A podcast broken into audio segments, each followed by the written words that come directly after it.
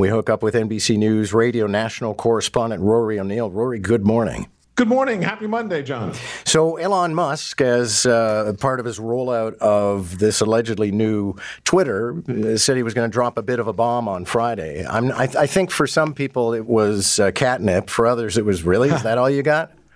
Yeah, a, a bottle rocket, maybe. I wouldn't yeah. say a full bomb. Uh, that was in these Twitter files, as they call them. He turned over a bunch of internal emails to a reporter named Matt Taibbi, and then Taibbi sort of put together this thread explaining uh, and showing how there there was this internal debate about how to handle this New York Post story about the Hunter Biden laptop that dropped just a few weeks before the twenty twenty election.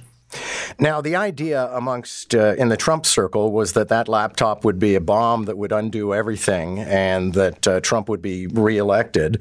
However, most of the media ignored it, and Twitter more or less uh, put a lid on it. But it's worth noting they put a lid on it because the uh, you know the Biden campaign doesn't represent the government. It just made a request under terms of service, and Twitter recognized it was a legitimate request.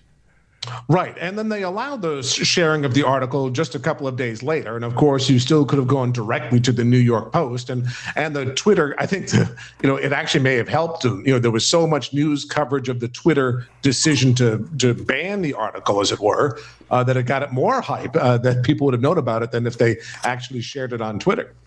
So, I mean, outside of the usual pockets of people who get into a froth over this sort of thing, I was comparing it earlier in this half hour to the big Benghazi scandal, if it is such a right. thing. Um, this doesn't seem to have had that much impact.